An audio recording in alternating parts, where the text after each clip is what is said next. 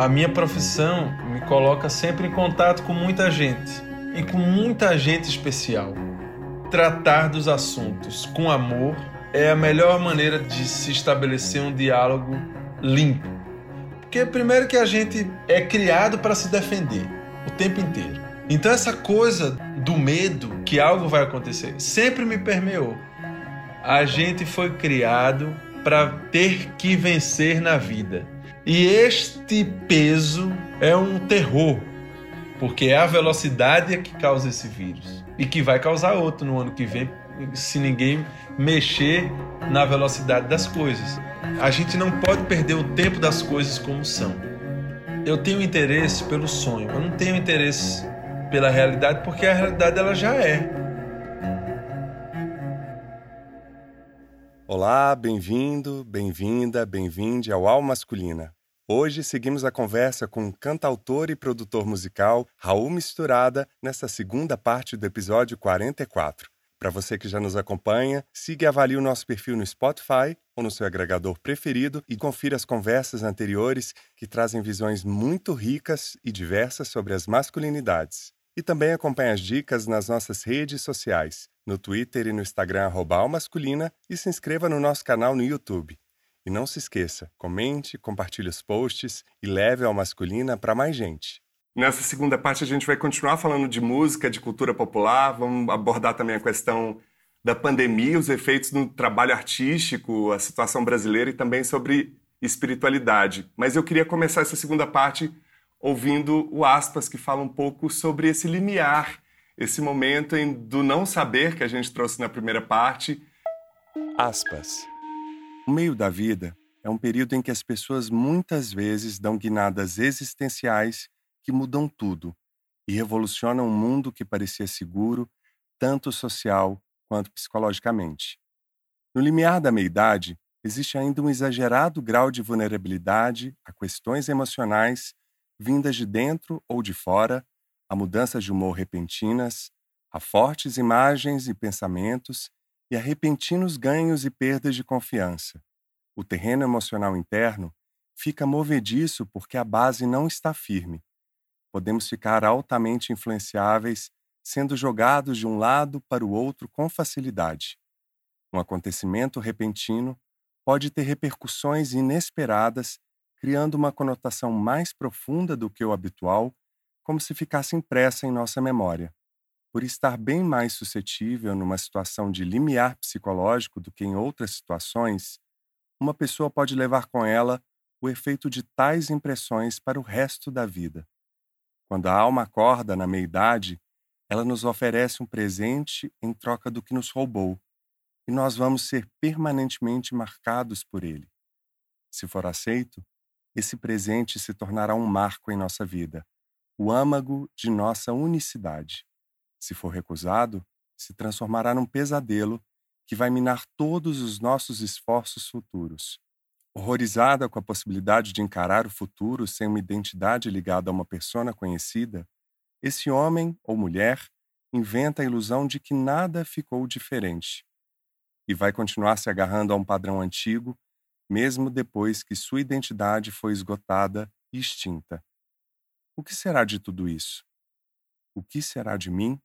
Essas são as questões angustiantes que assolam a alma quando ela se liberta de seus apegos e identificações. No meio da vida, uma perspectiva junguiana de Murray Stein. Esse livro do reconhecido psicanalista canadense aborda a meia-idade com suas crises, irritações e mudanças e ele parte de três principais aspectos desse momento da vida, que não depende necessariamente da questão cronológica da idade. Ele une experiências analíticas, sonhos e mitos. Primeiro, uma degradação dos afetos, depois, pitadas de espírito novo, renegado e nocivo, que mexe com a rotina. E este novo espírito desestrutura a vida e alarma a família e os amigos, ou seja, quem é essa pessoa que está surgindo depois dessa mudança. E finalmente, com sorte e com muita coragem, a transformação ocorre e a vida recomeça de um outro lugar. Eu queria saber se você já se sentiu, como a gente trouxe aqui no Aspas, essa questão do limiar, de não saber para onde ir, de reconhecer padrões que já não te servem mais, que a gente trouxe bastante sobre isso na primeira parte. Eu estou nesse momento, de não saber muito bem para onde ir, mas sabendo que as estratégias que eu usava, esse Paulo que as pessoas acompanharam durante muito tempo, está em transformação. Eu acho que tem a ver até com o momento pandêmico e também muito em transformação por conta da consciência de alguns padrões que a gente herda e que a gente não quer mais. A gente não sabe quais são os novos padrões. A única certeza é que do jeito que está não dá. E eu acho que esse livro fala muito desse paralelo com as masculinidades, assim. A gente já entendeu que esse formato provedor, como você disse na primeira parte, esse peso do saber, né, de ter a certeza, de ter o caminho, de ser o norte impávido, né, isso já não serve mais. Eu acho que essas etapas que o livro aborda de uma maneira muito bacana tem muito a ver tanto com o momento de mundo, que a gente está no momento limiar de entender como lidar com a natureza, com as estruturas, esse neoliberalismo né, escravocrata, diversas questões como raciais, a desigualdade, mas também pessoais. Está vivendo isso ou você já viveu isso de alguma maneira? Eu vivo isso constantemente, porque a minha profissão me coloca sempre em contato com muita gente e com muita gente especial. E essas pessoas especiais me dão o benefício da dúvida, porque apontam em mim o que talvez não combina comigo e ficou aqui dentro de um lugar que eu nem sei de onde é que veio. Quer dizer, eu sei de onde é que vem, mas é sempre uma investigação dolorosa, porque a gente não quer admitir que muitas vezes quem formou a gente, ou nossos pais, ou um professor, ou alguém que você tinha muita admiração, de repente você olha e faz, rapaz, fulano é quase um pré-assassino. Agora com essa polarização que a gente vive no Brasil, sobretudo, isso fica mais ácido. Eu vou dizer uma coisa a você. Eu sou completamente contra essa ideia de cancelamentos, rechaçar uma pessoa, poder tratar dos assuntos com amor é a melhor maneira de se estabelecer um diálogo limpo, porque eu realmente estou disposto a querer dialogar com quem não tem a possibilidade do diálogo, com quem teoricamente não teria a possibilidade do diálogo comigo. Eu já atendo demandas e aos gostos da minha bolha. Eu acho que eu estou muito mais afim de conversar com uma pessoa que continua defendendo o Bolsonaro, a fim de perceber quais são essas deficiências que ela tem que é, a fazem enxergar a vida dessa maneira, do que ficar você, Bolsonaro, caba safado, você não sei o que lá, longe de mim, não quero. Isso, isso não adianta nada.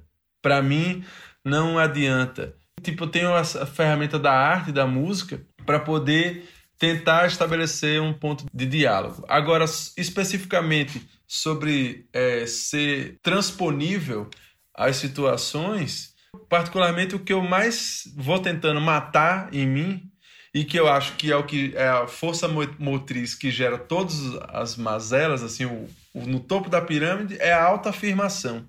A gente como artista é, independente, que vem de um lugar ermo, assim, e tive uma educação oral, basicamente. A mais importante foi a educação oral. Isso é bom e é ruim, porque é bom porque você garante uma certa habilidade de saber se virar em qualquer situação, vamos dizer assim. Porque primeiro que a gente é criado para se defender o tempo inteiro. Quando eu vivia em Recife, eu, só, eu vivia sempre com medo. Por quê, Raul? Porque quando eu era criança, as pessoas morriam de cólera, as crianças morriam de cólera se bebesse água da torneira, tinha essa coisa assim, ó, não pode beber água da torneira, senão você morre de cólera. Um picolé de saquinho, você morre de cólera. Na década de 90, Recife era a cidade com a maior taxa de homicídio do mundo. Então essa coisa do medo que algo vai acontecer sempre me permeou. Sempre. Morava numa família simples, né? Minha, minha família era uma família simples, mas eu era meio loirinho e tal, não sei o quê. Então, quando você é assim, você é o famoso galego. Então, quem é? O galego. O galego, bicho, é sempre. Estão sempre de olho no galego. Vão, pode acontecer alguma coisa com você, galego. Você não é negão. então, isso, olha só a merda que isso já causa de largada. Em que mim, louco, né? Normalmente acontece com o negão, né? Não, acontece dos dois lados, cara. A coisa da violência. Enquanto eu tava ali no meu bairro, no meu ciclo, beleza. Agora, se eu pegava um busão, eu deixo de ser periférico. eu perco esse código, eu era meio era loirinho, os cabelos meio encaracoladinhos assim, não sei o que. Ah, quando botava uma roupinha de sair, ia para algum lugar, sempre tive medo, porque não dava para explicar, oh, eu sou de tal lugar, eu moro ali. Entende? Assim, eu, eu tô falando assim, do meu sentimento, né? Eu não sei quanto que isso é real e a minha fala agora é de uma memória da infância. O entendimento do código era muito maluco. Tem um disco seu de 2017, o Equilibradamente Insano, que tem uma imagem muito forte de um homem com a cabeça pendendo para o lado, quase que né, um pescoço de girafa, assim, um pescoço elástico, com uma cabeça que pesa, um torso com muitas guias e colares, assim. Você tem alguma relação com a espiritualidade? Você acabou de falar do medo. Tenho. A minha mãe sempre frequentou candomblé, albanda, cartomantes, kardecismo. Mas tem uma coisa que era como se fosse assim: oficialmente é católica, mas ela nunca vai na missa e ia no terreiro, e, e, é, e que estava mais próximo da, do código dela, do maracatu, de tudo isso daí. Eu fui criado com essa coisa, todo mundo sabia, mas assim, não, se alguém perguntar, não fala não, tá bom? Com medo do preconceito, é... né? E é louco, cara. Depois, quando eu fui morar em Blumenau, eu tive uma namorada que a família dela tinha um terreiro durante muito tempo fiz parte do terreiro. Depois eu me mudei, né, relação também acabou, não sei o quê. E eu tentei em outros terreiros e tudo mais, mas eu sentia uma falta. De... Porque o terreiro tem uma coisa, como não existe, tipo, por exemplo, uma Bíblia, né? Tipo, a coisa é cada terreiro tem um jeito de fazer porque essa tradição ela é oral. Eu me senti assim, eu saí do terreiro, não me consegui, tipo, entrar em outra família. Entende? Assim, tipo... Depois eu também me desinteressei um pouco. Conectei a minha fé a um outro lugar, que é mais o lugar da fé mesmo, assim. Que vai passar por entidades ou quaisquer outras coisas, mas eu me conectei muito com a fé pela fé. Assim, eu, hoje em dia eu, eu sou um cara de muita fé. Agora, eu já não sei te dizer o quanto que dessa fé pode ser considerado espiritual ou quântica, ou se essas coisas elas estão amarradas. E a própria filosofia e os autores que eu gosto de ler, as autoras também, me colocam num outro lugar da espiritualidade. Esse disco é sobre a desintegração do pensamento sobre a deformidade. Por isso que tem esse pescoço torto, assim que é uma outra forma de alongamento do corpo e o corpo como um, uma carcaça mutante, está sempre disposta a, se transformar em outra coisa. De repente a gente pode virar um outro tipo de ser no futuro, com outras características e tudo mais. Antes de continuar a conversa, quero só mais um minuto da sua atenção. O Alma Masculina está no ar desde 2019 e seguimos firmes nesta terceira temporada no propósito de trazer conversas sobre masculinidades e suas diversas maneiras de estar no mundo hoje para encontros mais viáveis para todo mundo. Para nós, equipe do Alma Masculina, é muito importante continuar apostando na capacidade de transformação por meio do diálogo, autoconhecimento, sensibilização e humanidade. Sem impor regras ou modelos de como ser, mas sim escutar da forma mais aberta possível. E para você, esse espaço tem sido importante? Cada episódio envolve quatro profissionais em um trabalho intenso de produção e pesquisa, um processo que vai da escolha dos nossos convidados e especialistas, pensar na melhor forma de aprofundar cada assunto e conversar com pessoas que possam contribuir com suas vivências e visões sobre o nosso tema ponto de partida, as masculinidades. Depois da gravação, o trabalho continua. A edição, mixagem, gravação das locuções, criação da arte de todo o conteúdo para as nossas redes sociais. São processos que também exigem bastante dedicação e tempo. Para ter uma ideia, cada programa que chega até você são necessárias cerca de 35 horas de trabalho.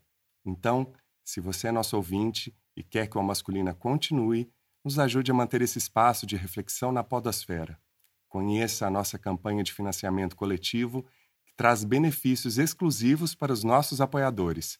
A partir de R$ reais já dá para colaborar. Acesse www.catarse.me barra almasculina e participe. Me fala uma coisa, como é que você está lidando com a pandemia? com o Brasil, com trabalho sendo artista, né? A gente já vai aí para 525 mil mortos. Eu tô numa sensação de esperança renovada pela primeira dose da vacina que eu tomei semana passada. Que maravilha. Como é que você está lidando com esse contexto, Raul, sendo artista nesse país, até em termos de saúde mesmo? Você procurou algum tipo de suporte durante esse momento? Você fez um check-up médico? Sofreu de depressão, ansiedade, que é a outra pandemia que a gente também precisa falar? Como é que você está lidando com esse contexto? Obrigado pela pergunta. Uma pergunta muito, muito massa. Olha, veja só. Profissionalmente, eu trabalho com sonho. Eu tenho interesse pelo sonho. Eu não tenho interesse pela realidade porque a realidade ela já é, ela já faz parte. Então eu quero adentrar no sonho, sempre adentrar no sonho, nessa perspectiva do sonho. Quando veio o lance da pandemia, meu plano era outro. Eu estava de mudança para Lisboa, ia entregar minha casa e estava com passagem agendada para viajar em julho. Então a casa já estava semi-vazia, eu estava meio que já vendendo parte das minhas coisas e ia me mudar para Lisboa, que era onde a minha companheira estava morando que ela é bailarina, antropóloga, trabalha no Centro de Movimento, que é um, uma instituição de dança contemporânea em Lisboa. Até fevereiro eu estava em Lisboa. Eu já voltei no início de fevereiro com gente com máscara no avião e eu pensei, que exagero. Fiquei um pouco com medo, mas eu lidei como se fosse assim, um H1N1. Acho que todos nós, todas, enfim. E aí mudou tudo. Quando chegou em março, eu saquei que o negócio ia durar anos até arrumar a casa, arrumar a situação ia demorar um longo tempo. E que um ano, com certeza, não ia ser menos do que isso no Brasil. Então, no primeiro momento, confesso que bateu em mim uma tranquilidade em morrer. Eu achei que eu ia pegar o negócio, mesmo estando em casa. Eu sou extremamente medroso. Para além da responsabilidade, eu falei: eu não vou dar mole nem a pau. Primeiro que eu posso fazer isso, tenho esse privilégio de poder fazer isso. É, e vou ficar aqui resguardado o máximo de, de, largada, né? Aí a minha companheira veio de Lisboa para o Brasil e eu tenho meu filho que mora no sul. E aí com a pandemia o meu tráfego é, impossibilitava com meu filho. E como é que você vai desenvolver uma relação com uma criança que na altura tinha 3 anos de idade via tela? Foram várias coisas complexas, mas o primeiro sentimento que eu tive foi se parar para pensar bem, eu acho que já zerei o videogame, porque eu já fiz tudo o que eu gostaria de ter feito na vida quando um dia eu era aspirante à música e sonhava com um tipo de vida que eu já tive e tenho, que seria viajar o mundo, o Brasil, tocando minha música, encontrando pessoas e colaborando em trabalhos de outros artistas. Eu dei conta que eu já tinha o sucesso aquilo que eu idealizava como sucesso, mesmo sendo anônimo. Mas eu já tinha ido para além dos desejos e isso me fez investigar uma coisa muito importante, que eu acho que aí é assim o grande mal é o toco da minha geração, que é a gente foi criado para ter que vencer na vida. E este peso é um terror e é um é... determinado tipo de vencer, não é o seu vencer. Não, não, não, não, não, não. exatamente. Para mim, vencer na vida, na música, o vencer está ligado a uma coisa especificamente, que é ligado ao desejo. De repente, para os meus colegas da escola ou qualquer coisa do tipo, minha família, os amigos, aqui, meu irmão, se você não tocou no Faustão, velho, não sei nem como é que esse cara vive. Deve ser, deve fazer qualquer outra coisa. Não sei, deve ter dinheiro de família, não sei, não sei como é que o cara vive. Nossa, eu cresci não. ouvindo isso também, Raul. Nossa, se ele não fizer novela, não tem o, o registro profissional de é, ator, porque aí. Eu entendo, exato. é, é isso aí. Então, esse negócio vai ser a força motriz de um próximo disco, é falar só sobre esse a imposição do ter que vencer, porque isso é o que alimenta o medo, a autoafirmação, o ar de superioridade a possibilidade de você atropelar pessoas porque você tem que cumprir um desejo e tal, não sei o quê. E em nenhum momento é, quem te passa isso adiciona uma informação muito importante, que é você vai morrer. Invariavelmente, você vai morrer. Então, quando pintou a pandemia, o meu primeiro desejo, assim, quando bateu essa ficha, foi eu preciso devolver. Eu já consegui fazer o que eu desejei fazer. Eu preciso aproveitar que eu ainda sou jovem, que tenho energia assim, física mesmo, para devolver e continuar existindo e continuar fazendo o que eu faço. Não comer a pilha do neoliberalismo no auge e devolver. Então a primeira providência que eu tive mesmo foi: o que eu preciso fazer urgente? Outro filho. Porque nessa possibilidade de morte tão eminente, eu não estou afim de deixar o meu moleque lá sem um irmão. É importante ter irmão. Eu acho que é importante ter irmão ou irmã, enfim. Uma parceria ali de alguém que possa dividir, enfim. Olha, quando que nós vamos ter a possibilidade novamente de gerar uma criança e dar essa atenção a essa gravidez nesse espaço-tempo que o mundo está dizendo, vocês precisam frear, porque é a velocidade que causa esse vírus e que vai causar outro no ano que vem se ninguém mexer na velocidade das coisas. Eu agora, quando mando uma mensagem de áudio para alguém no WhatsApp, eu falo lentamente, de propósito, e mando mensagens mais longas ainda. Porque eu já calculo que a pessoa vai clicar naquele duas vezes e comigo ela vai ter que ouvir. Eu falo bem devagarinho, olha, fulano, então, não sei o quê. E depois eu boto, eu clico e boto duas vezes para ver como é que tá soando. A gente não pode perder o tempo das coisas como são. A primeira coisa, a providência foi essa, e do ponto de vista profissional, eu falei: bom, agora eu vou aproveitar esse tempo e vou fazer um disco com o maior grau de excelência que eu possa fazer, porque agora eu vou poder me dedicar a fazer só isso, e isso vai segurar a minha cabeça, porque é, as notícias me invadiram, né? No início eu pensei, eu vou perder meus amigos e a minha família, porque lá de onde eu venho, ninguém usa máscara até hoje, não vai usar. O que fazer, né, Raul? Pô, setembro do ano passado, meu irmão que tem 21 anos de idade, estava trabalhando, fazendo bico de cordão de isolamento da rave. não existe. Só que dei sorte, assim, não perdi poucas pessoas, não perdi ninguém de lá, mas perdi alguns amigos ou algum amigo de amigo. É, acho que todo mundo perdeu alguém que conhece. Não foi uma coisa longe, bateu em todo mundo. Potencializado pelo governo assassino que a gente tem, é um tipo de notícia, cara, que não dá vontade de você. Como ter esperança? Então eu mergulhei nesse disco, eu já vinha num processo terapêutico, faço terapia e tal, não sei o quê. Aí na, na pandemia eu continuei fazendo à distância, né? Mas depois eu parei, interrompi. Vou voltar agora no mês que vem, porque eu cansei da tela nesse cansaço da tela e na velocidade das coisas e perceber que ninguém sacou. Eu não sei se você sabe, mas umas 40 mil músicas por semana são lançadas. 40 mil músicas, sacou? No Spotify. Entende o tamanho da velocidade? 39 mil 980 e poucas músicas vão ser uma bobagem qualquer. Porque isso está sendo feito numa velocidade e numa falta de cuidado com a de coisa. De curadoria, né? Para além da falta de curadoria, a obra de arte ela não interessa. O que interessa é o tamanho do blog que essa artista, esse artista, enfim, pode fazer. Isso te é... afeta psicologicamente, assim, porque a gente cresce num país que a artista não é profissão, ou que mama na teta do governo, como essa notícia falsa de gente que nunca tinha ouvido falar nesse recurso de incentivo, como a agricultura, mercado automobilístico e diversas outras áreas da economia precisam de incentivo. Você cresce provando que você tem uma vocação, uma profissão capaz de te sustentar, enquanto você joga em várias outras posições para manter esse seu desejo de vencer a sua maneira como é que isso te afeta psicologicamente? E uma última provocação. O título do álbum é Tudo Começa Quando Explode. O que, que está por vir, Raul, para você?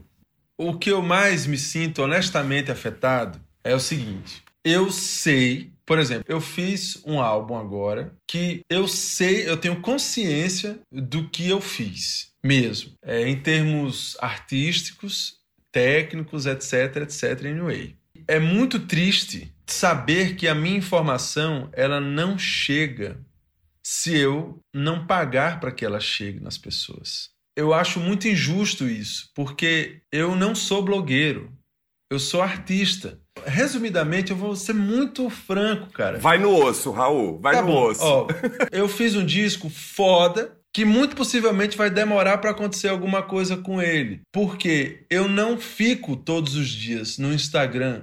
E é isso que dá vontade de dizer assim, de falar, velho, para você fazer um negócio nessa fundura aqui, nessa fundura aqui, você precisa se dedicar a isso diariamente.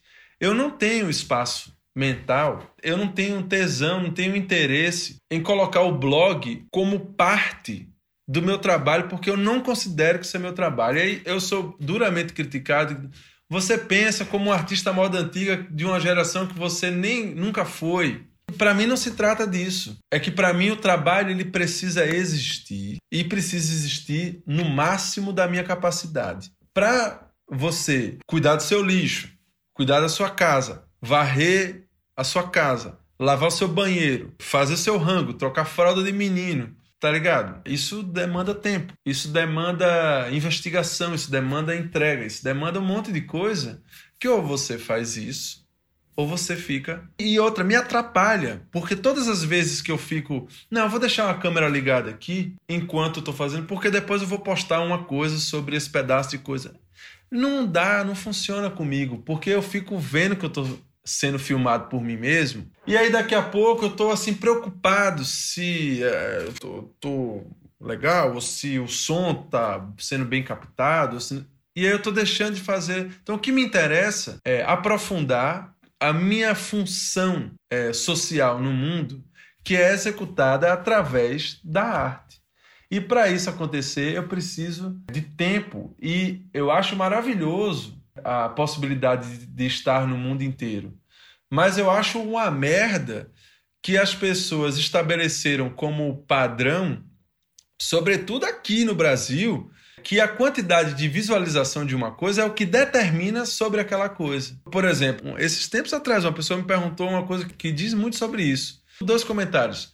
Eu não entendo como você que faz uma música dessa não tem milhões de seguidores. Ou o que, que faz o Zé Cabaleiro fazer música com você se ele tem um milhão de seguidores você tem três mil? E aí eu falei pra pessoa, porque o crivo do Zé Cabaleiro não é... O meu avatar, né? É, é arte, é encontro.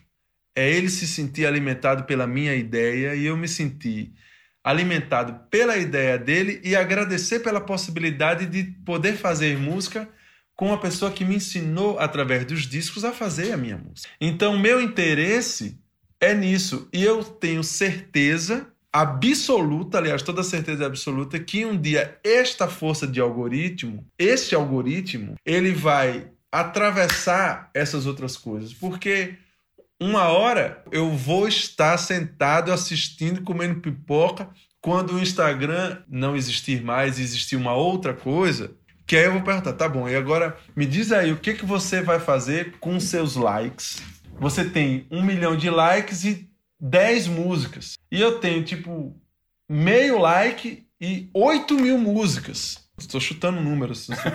Né? Mas eu gostei do meio like, eu gostei do meio like. Tipo, tem a é. ver com, a, com uma outra maneira de medir o tempo e a longevidade da sua arte e tudo mais, né? é, então isso é das coisas que me perturba. Eu não paro de receber anúncios de você sabia que você pode bombar a sua rede? Ou mensagens inbox, oi, eu sou fulano de tal, eu trabalho tipo bombando músicas no Spotify. Você tem interesse? E eu nunca me limito a responder não. Eu falo assim, eu digo não e ah, só para deixar registrado, eu acho medíocre esse trabalho. Fala, escreva assim. Eu realmente isso é uma coisa que me incomoda profundamente, cara. Profundamente. Ela inverteu o sentido. E você que... pode comprar 280 e tantos reais por 10 mil seguidores. É uma coisa burra, cara. Nossa, minha energia vai no pé quando você começa a falar essas coisas, porque no perfil do masculino eu recebo isso direto. Mina a nossa energia é ter que pensar sobre isso e ser obrigado a pensar sobre isso, mas não como parte de um todo, para que isso chegue a mais gente. Às vezes me uhum. frustra ao masculino ainda não ter chegado a muito mais gente como seus irmãos, como você colocou. Uhum. Mas dessa maneira que vai chegar, sabe, por é, essa via. É muito complexo, Eu tomara que o começo, após essa explosão que você anuncia aqui na sua profecia nesse último álbum, traga um começo um pouco mais tete a tete, humano, e menos virtual no sentido dos números e dos algoritmos e mais que esses algoritmos sirvam realmente para encontros, furar as bolhas, ainda mais no momento que o Brasil está e o mundo, que a gente perceba que também isso tem um lugar muito nocivo que afeta a vida das pessoas, a democracia, as relações e principalmente os jovens, né? É, o tudo começa quando explode é uma coisa que vem muito a calhar com esse podcast aqui, porque tem a ver especificamente com a masculinidade. Esse disco é um álbum-filme com performance em dança. É, a maioria dessas músicas é performado por um bailarino dinamarquês chamado Peter Michael Dietz, que é europeu, velho, tem sessenta e tantos anos, homem, europeu, velho e homem. Pronto. É sobre é, o último suspiro de um pensamento branco, masculino e eurocêntrico. É sobre isso que o disco trata. E aí esse cara, ele se relaciona com suas pedras, que são o próprio mundo e as pessoas. Tô dando um spoiler assim por alto, depois você vê o filme, eu convido também a quem está assistindo aqui a assistir. Está disponível no YouTube. Foi muito louco ter feito isso, porque quando esse performer ele entendeu, ele sacou que a crítica era sobre ele, deu um pau na cabeça do cara, bicho. E essa crítica ela começa por mim. É uma avaliação minha. Uma autocrítica, e, né? Uma autocrítica. E eu acho que a arte ganha uma força quando você está cantando um negócio que você sente, de fato. Porque aí eu posso estar realmente no meu lugar de fala. Não tô falando por outra pessoa. Eu tô falando de mim, velho. Tô falando das vezes que eu fiquei ali lidando com as pessoas como se pedras fossem. E nessa investigação, quando eu fui assim mergulhando, mergulhando, de repente eu percebi, me parece que toda essa ideia do machismo, da maldade, da posse, anterior a isso, tem um deslumbramento, que é quando em algum momento a gente se encanta com uma coisa, com a natureza, por exemplo. Quando a gente decide, poxa, olha só essa terra aqui, esse monte, vou fazer uma casa ali em cima. Aqui eu abro uma estrada, aqui não sei o que, não sei o que. Curiosamente, parte de um lugar que é belo, porque parte do deslumbramento. E aí, esse deslumbramento sem medida, automaticamente com ele está ali, deslumbramento e posse, caminhando junto. E aí, de repente, o mundo virou essa situação que a gente vive parece que até pela própria história, sobretudo do Ocidente, assim, até onde a gente conhece, se tiverem escrito realmente como foi. que a gente sabe que não, né? Muitas vozes é, foram apagadas nessa história. Exatamente. Mas me parece que a gente vive num loop que vai mudando a tecnologia, a informação e tal, não sei o que, lá, lá. Mas as questões do mundo no limite, as mais problemáticas são as mesmas de antes de Cristo, do que está lá no Velho Testamento. A mesma coisa. Porque quem coordena, chefia, impõe é o mesmo patriarcado milenar. Né? Exatamente. Né? E que não larga o osso. Aff, larga o osso, Almaiada. Abre espaço, gente. Esse disco, ele trata disso. Aí, uma grande coisa que me aconteceu, é, artisticamente, humana e tudo mais, mais uma vez transformado por uma mulher, foi que a minha companheira, que é a Sofia O, que assina a direção de arte desse trabalho, o fato de eu não estar com os meus amigos especialistas da música e tal, fazendo um disco como sempre foi de costume, a minha maior companhia e a grande companhia que eu tive foi a minha companheira, que é bailarina, antropóloga, e aí com isso tem outros inputs de arte muito mais sofisticados, eu digo muito mais sofisticados quantitativamente do que os meus outros amigos poderiam fornecer, porque é um conhecimento outro que nem eu nem essas outras pessoas têm. Eu tive essa sorte de ter a direção, um olhar é, através do movimento e através da percepção de quem tá ligado nesse lugar antropológico, tá ligado nesse lugar da arte, tá ligado nesse lugar do balé, e me dizendo efetivamente assim: olha, essa música aqui tem que tirar. Assim, depois de pronta a música, sabe que você já gravou? Tem que tirar essa música, tem que compor uma outra nova para botar nesse lugar aqui, porque tá faltando esse assunto. O roteiro tá ruim aqui nesse ponto e tal, não sei o quê. Eu fui dirigido por uma artista de uma outra área que não a música eu atribuo certamente essa coisa mais importante. O máximo que eu fiz em arte está nesse disco. E isso só foi possível chegar nesse lugar de excelência por ter o crivo dessa mina aí, em cima, embaixo, do lado de todos os. me cercando a todo momento e me provocando. Sabe? Por que, que você canta isso? E é sempre num lugar mágico da sutileza, que não é no lugar de bater de frente. É assim, você de repente tá ali tomando um chá, conversando um negócio, e no meio de um assunto vem assim. Aí aquilo vira um, uma coisa para se refletir, mas sem um peso da. Preciso do apontamento do dedo, é, né? Não, não tem isso, né? Tá tudo meio amarrado. A pandemia ela mudou a, minha decisão, assim como mudou a decisão de vida de todo mundo. E eu tive essa sorte. Tive também uma outra sorte que me possibilitou fazer isso. Eu estava produzindo uns discos fora do Brasil. Eu ia me mudar, então tinha alguma reserva para essa mudança e tal, não sei o quê. Então eu falei, bom, vou poder me dedicar a essa coisa aqui. Tive esse privilégio, né? De poder ficar em casa, de poder trabalhar. Me mudei, saí da casa onde eu morava, fui para uma outra, para uma casa maior para poder fazer um estúdio e tal, não sei o quê, fazer o disco. Contar com a colaboração de muita gente. E o filme foi rodado em Portugal. Então, imagina é o trâmite, né? Que é isso. Você ficar à distância, coordenando as coisas. Foi muito louco, cara. Que lindo processo. Raul, como é que faz para te achar nas redes? Raul Misturada. É melhor ir no Instagram que eu sou mais ativo. Por enquanto. E Até também no Spotify. Acho... É, no Spotify. E antes de terminar, quem que você gostaria de indicar para a gente ouvir e receber aqui no A Masculina? Ó, oh, eu gostaria de indicar Paulo Monarco, que é um cantautor do Mato Grosso, muitíssimo talentoso, muitíssimo talentoso. E o Monarco é muito sensível e muito filosófico. Vocês vão ter um papo muito maravilhoso, vai ser muito bom. Tomara que role. Aproveitando esse clima de despedida, muito obrigado pela oportunidade da fala aqui, né? E parabéns pelo projeto, porque eu acho que pode ser incentivador que os homens se deparem com outros homens que eles possam julgar interessantes, dizendo: Olha, não tem problema não, cara, eu também cago na.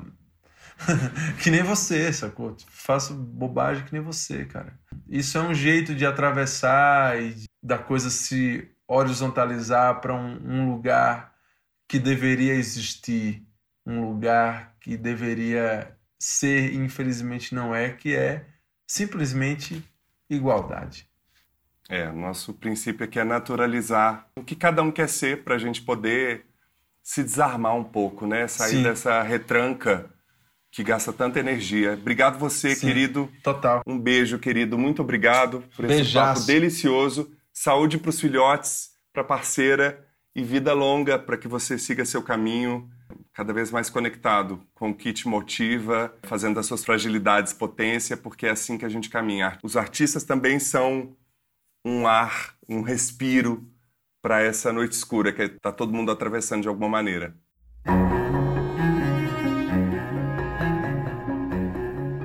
Quer nos ajudar a manter uma masculina no ar? Então participe da nossa campanha de financiamento coletivo. Saiba mais no site www apoia.catarse.me barra almasculina. E agradecemos desde já a todos os nossos apoiadores, em especial Alexandre Valverde, Ana Maria de Lima Rodrigues, Ângela Mucida, Carla Crespo, Danilo Azevedo, Juliana Dias, Patrícia Mourão e Tânia Simão Baixa Silva. Siga as nossas redes sociais no Twitter e no Instagram, Almasculina, e se inscreva no nosso canal no YouTube. Também visite nosso site. Lá você encontra todos os episódios na íntegra, além da transcrição do aspas, lugares comuns e as dicas do Escuta Aqui. Anote aí www.concultura.com.br barra almasculina. Comente, compartilhe os posts e leve a masculina para mais gente. Gostaria de agradecer aos nossos convidados, Raul Misturada e Altair de Souza. Também não posso deixar de agradecer Soraya Azevedo e a todas as pessoas que acompanharam ao vivo a gravação deste episódio pelo nosso canal no YouTube. Vai lá, se inscreva e acompanhe as próximas. O Masculino é feito graças a Conrado Góes, na trilha sonora original e mixagem, arroba Conza01, Glaura Santos na identidade visual e arte, arroba Glaura Santos, Vitor Vieira nas fotos, arroba Vitor Vieira Fotografia, e eu, Paulo Azevedo, na idealização, roteiro, edição e apresentação, arroba Paulo Azevedo Oficial. Esse podcast é realizado pela Concultura. E você que nos deu o prazer da sua companhia até aqui, muitíssimo obrigado e até o próximo encontro.